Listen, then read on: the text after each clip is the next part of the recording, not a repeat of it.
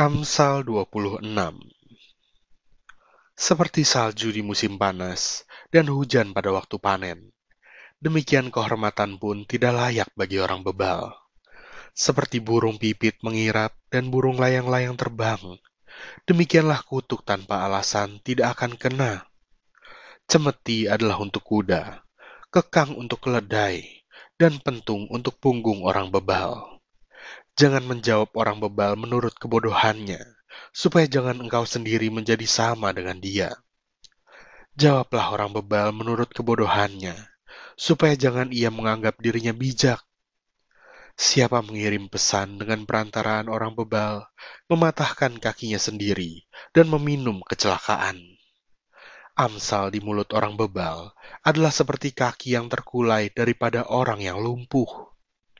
Seperti orang menaruh batu di umban, demikianlah orang yang memberi hormat kepada orang bebal. Amsal di mulut orang bebal adalah seperti duri yang menusuk tangan pemabuk. Siapa memperkerjakan orang bebal dan orang-orang yang lewat adalah seperti pemanah yang melukai tiap orang. Seperti anjing kembali ke muntahnya, demikianlah orang bebal yang mengulangi kebodohannya. Jika engkau melihat orang yang menganggap dirinya bijak, harapan bagi orang bebal lebih banyak daripada bagi orang itu. Berkatalah si pemalas, ada singa di jalan, ada singa di lorong. Seperti pintu berputar pada engselnya, demikianlah si pemalas di tempat tidurnya.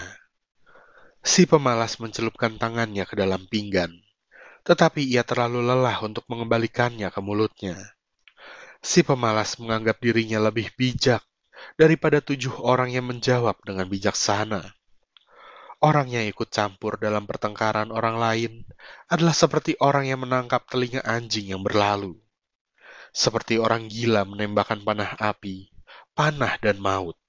Demikianlah orang yang memperdaya sesamanya dan berkata, "Aku hanya bersenda gurau." Bila kayu habis, padamlah api. Bila pemfitnah tak ada, redalah pertengkaran. Seperti arang untuk bara menyala, dan kayu untuk api. Demikianlah orang yang suka bertengkar untuk panasnya perbantahan. Seperti sedap-sedapan perkataan pemfitnah, masuk ke lubuk hati. Seperti pecahan periuk bersalutkan perak. Demikianlah bibir manis dengan hati jahat. Si pembenci berpura-pura dengan bibirnya. Tetapi dalam hati dikandungnya tipu daya. Kalau ia ramah, janganlah percaya padanya, karena 7 kekejian ada dalam hatinya.